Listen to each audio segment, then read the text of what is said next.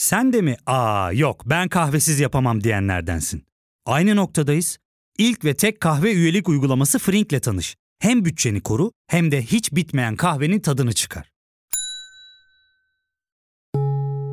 Yakınlarından terapinin onlara ne kadar iyi geldiğini dinlesen de kendin için bir şeylere başlamak zor geliyor olabilir. Ya da sevdiklerine yardım etmeye istekliyken kendi ihtiyaçlarını görebilmek. Hayvel, uzman psikologlarıyla kendi ihtiyaçlarını bulmanda sana destek olacak. Terapi yolculuğuna başlamak için detaylı bilgi bölümün açıklamalarında.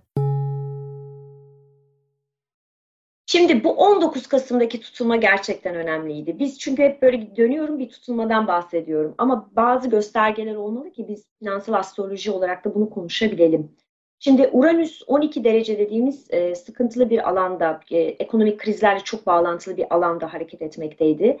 Ki ben hep aslında yayınlarımda şunu söyledim. 24 Kasım'a kadar hani olayları kontrol etmekte zorlanacağız. Hakikaten de dün itibariyle e, dolarda bir gevşeme Astrolog Hande Kozanova'nın 26 Kasım'da YouTube'da yayınlanan ekonomi yorumları tam 161 bin kez izlenmiş. Kadın, erkek, genç, yaşlı herkesin gündeminde belli ki ekonomi var. Artık astrologlar da takip edilir olmuş. İktidar cephesinde olumlu olarak vitrine konan iki temel gösterge var. Bunun dışındaki göstergeler çünkü çok kötü.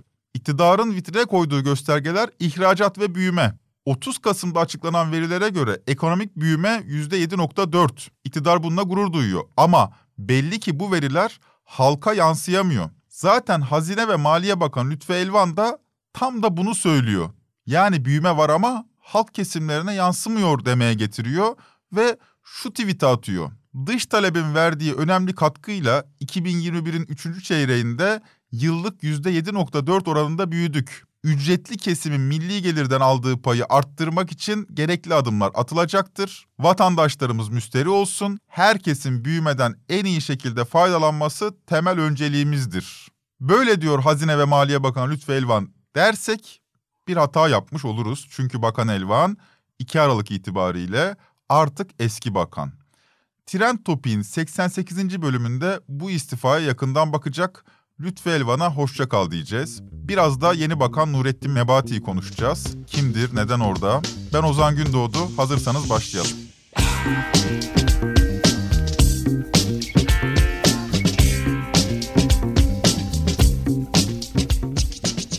Sözlerimi noktalarken görevi devralan sevgili kardeşim, değerli bakanımız Nurettin Nebati Bey'e başarılar diliyorum.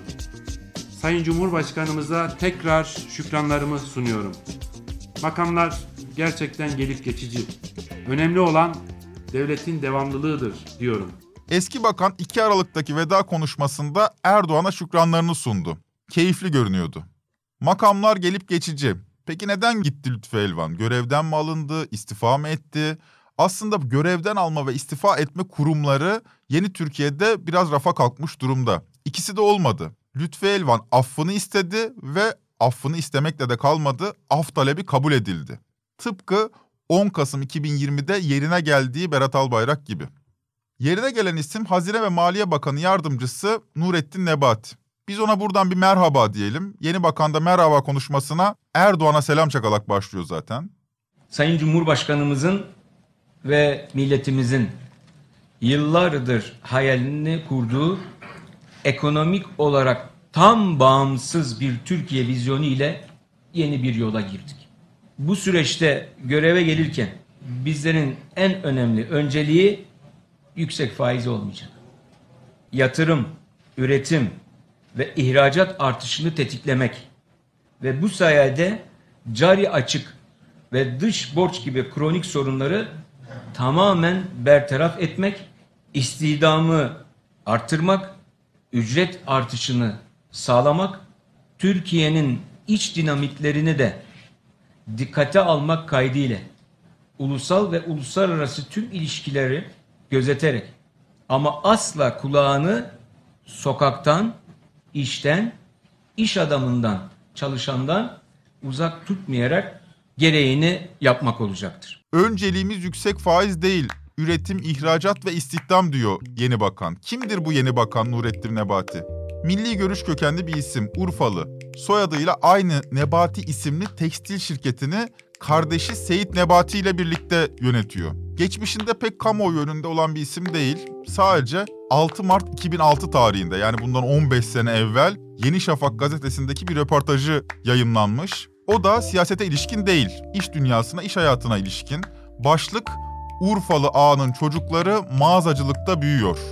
Bu röportajında yeni ekonomi bakanının hayata nasıl baktığına ilişkinde fikir ediniyoruz aslında. Parayı ihracat yaparak kazanıyor aile, Urfalı bir aile. Baba toprak ağası, büyük toprak sahibi ama çocukları şehre göndermiş, çocuklar da okumuş ve tekstilci olmuşlar. Her tekstilci gibi finans sektörüne mesafeli bakıyorlar. Mesela o tarihte kardeş Seyit Nebati şöyle diyor. Çin'le rekabet mümkün değil. İşçi fabrikada yatıp kalkıyor. Maliyeti toplam 60 dolar civarında.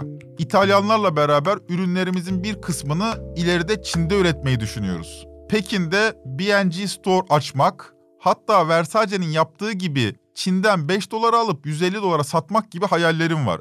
Evet, yeni bakan Nurettin Nebati'nin kardeşi 15 yıl önce Çin'den 5 dolara alıp 150 dolara satmak gibi hayallerim var demiş. Şimdilerde ise ucuz emeğe dayanan Çin modelini kardeşi ve ortağı Nurettin Nebati üstlenecek. Çünkü kendisi Hazine ve Maliye Bakanı oldu. Faize karşı duruşunun dışında önemli bir özelliği daha var Nurettin Bey'in. Bakın bakalım ses tanıdık gelecek mi? Faiz dışarıdan daha çok birinci derecede içeriğiyle ilgili önemli bir unsur. Başta ne dedim? Yeni bir ekonomi modeli. Evet tanımışsınızdır Berat Albayrak. Bildiğiniz gibi o da 8 Kasım 2020'de affını istemişti. Hem de öyle böyle bir af talebi değil hatırlarsınız ortalık yangın yerine dönmüştü.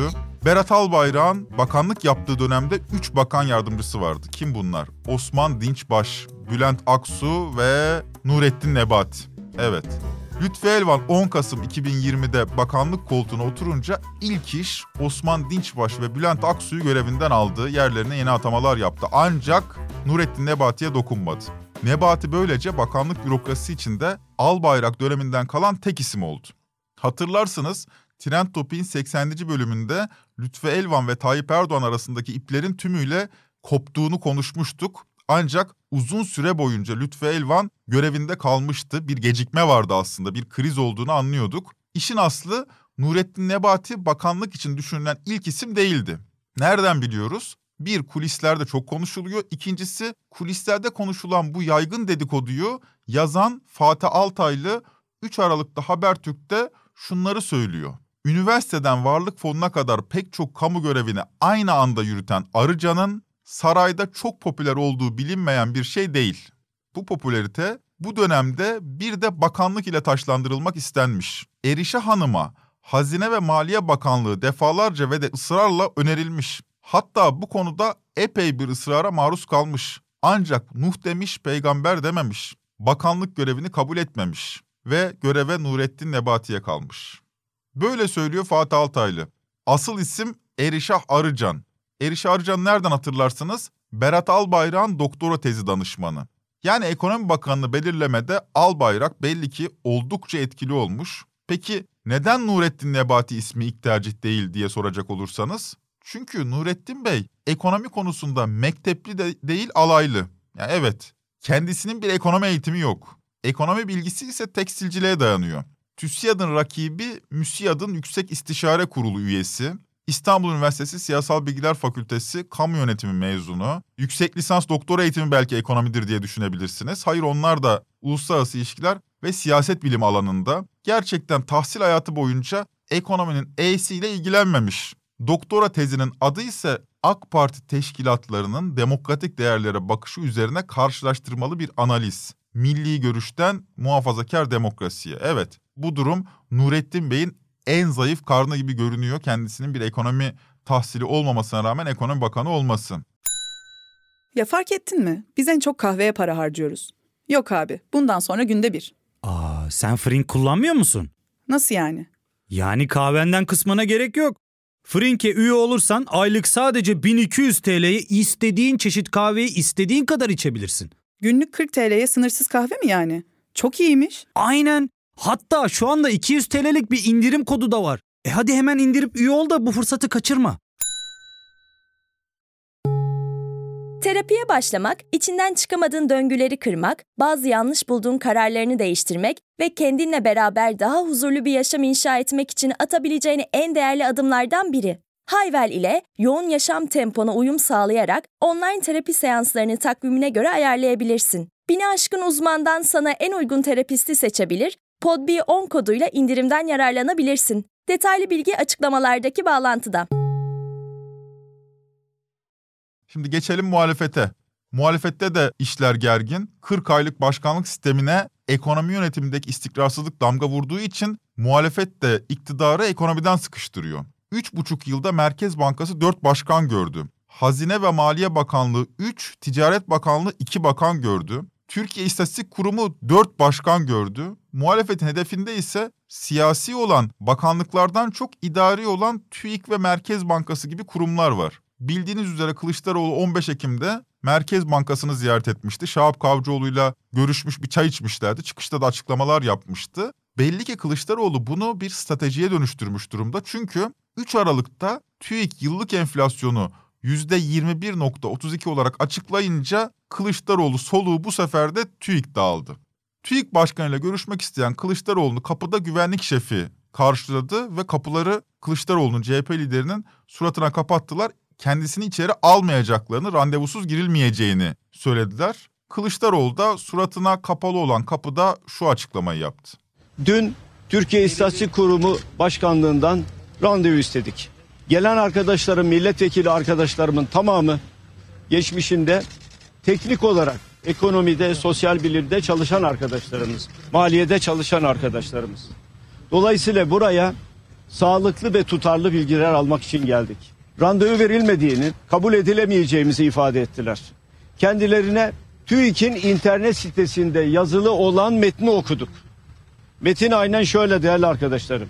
TÜİK'in açıklama metninde arzu edenlerin merkez teşkilatına gelip bilgi alabileceğini söylüyor. CHP lideri de aslında buna dayanarak TÜİK'e gidiyor. Ancak tarih tesadüf değil. 3 Aralık 2021. Bu tarih aynı zamanda Kasım ayı enflasyonunun açıklandığı tarih. Zira bu açıklamadan yani Kılıçdaroğlu'nun açıklamasına sadece bir saat önce TÜİK enflasyon verilerini açıklamış durumda. Ortalık tümüyle bunu konuşuyor, millet bunu konuşuyor. Kılıçdaroğlu işte bu sorunu biraz da gündeme taşımak istiyor gibi. Çünkü ekonomistlerin de verilere itirazı var. Şöyle devam ediyor CHP lideri. Biz de kendi internet sitelerinde yazılı olan davete uyarak geldik ve bilgi almak istedik. Şimdi TÜİK bu tablo aslında Türkiye'nin nereye geldiğini göstermek için çok önemli bir tablodur. Hiçbir gazeteci arkadaşımın, bizi dinleyen hiçbir vatandaşımın, hiçbir üniversitenin, hiçbir sosyal kuruluşun, hiçbir sivil toplum kuruluşunun unutmaması gereken bir gerçekle karşı karşıyayız. Devletin bilgileri, devletin sahip olduğu bilgiler ve bu, bu, bu bilgilerin nasıl toplandığına ilişkin açıklamalar ana muhalefet partisine yapılmak istenmiyor. Kapılar kapanıyor. Böylesine bir tabloyu Cumhuriyet tarihinde hiç görmedik. Türkiye'nin geldiği nokta açısından önemlidir. 19 yıllık AKP iktidarı boyunca TÜİK'in başında toplam 7 isim oturmuş. Bunun 4'ü son 3 yılda TÜİK başkanı olmuş. Yani daha basit ifade edersek 16 yıl boyunca 3 başkan gören TÜİK son 3 yıl boyunca 4 başkan görmüş. Yani dolayısıyla ekonomi bürokrasisinde işler oldukça karışık görünüyor. Dönelim yine Berat Albayrak'a. Berat Bey'in abisi biliyorsunuz Sabah gazetesinin başında Serhat Albayrak adı. Sabah gazetesinin ekonomi yazarları da TÜİK'in bu tavrını oldukça sert eleştiriyorlar. İktidara yakınlığıyla bilinen, oradaki kulis bilgilerini paylaşan Sabah gazetesi yazarı Dilek Güngör, TÜİK'e dönük eleştirileri ironik bir üslupla dile getiriyor. Güngör, Kılıçdaroğlu'nun açıklaması üzerine şu tweet atıyor. CHP Genel Başkanı Kemal Kılıçdaroğlu'na randevu vermeyerek kapıdaki şova sebep olan TÜİK'i kutluyorum. Bir de mesajının sonuna 3 tane ünlem koymuş Dilek Hanım. Sadece Dilek Güngör'de değil, başkaca Sabah gazetesi yazarları da TÜİK'in bu tavrını eleştiriyorlar. Şimdi bir durup düşünelim. TÜİK CHP liderinin randevu talebini kendi kararıyla reddetmiş olabilir mi? Yani CHP'den bir telefon geliyor TÜİK'e. Sizinle görüşmek istiyoruz 3 Aralık'ta deniyor. TÜİK'ten de hayır biz görüşmek istemiyoruz. Kendi başlarına mı aldılar bu kararı? Hem de bağlı bulunduğu Hazine ve Maliye Bakanlığı'nda işler bu kadar karışıkken. Şimdi iddialar öyle değil. İddialara göre randevu talebine ne cevap verileceği ilk etapta iletişim başkanlığına soruluyor. İletişim Başkanlığı da randevu talebinin reddedilmesi yönünde bir talimat veriyor TÜİK'e. Sabahtan Dilek Güngör de bu tweetle aslında İletişim Başkanlığı'nı hatta aslında onun da başında olan Fahrettin Altun'u eleştirmiş oluyor.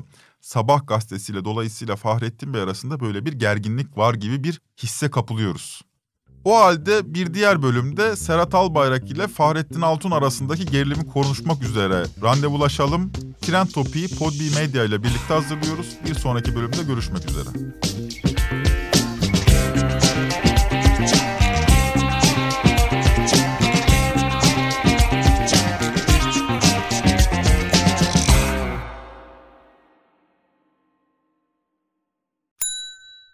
İlk ve tek kahve üyelik uygulaması Frink, 46 ildeki 500'den fazla noktada seni bekliyor. Açıklamadaki kodu girerek sana özel 200 TL'lik indirimden faydalanmayı unutma. Hadi sen de Frink üyeliğini başlat, kahven hiç bitmesin. Hem bugününe hem yarınına katacaklarıyla terapi yolculuğuna ve daha iyi hissetmeye bugün Hayvel ile başla. Açıklamadaki linkten Hayvel'i indir, ücretsiz tanışma görüşmelerinin ardından bütçene uygun seans paketini seç ve terapi yolculuğuna başla.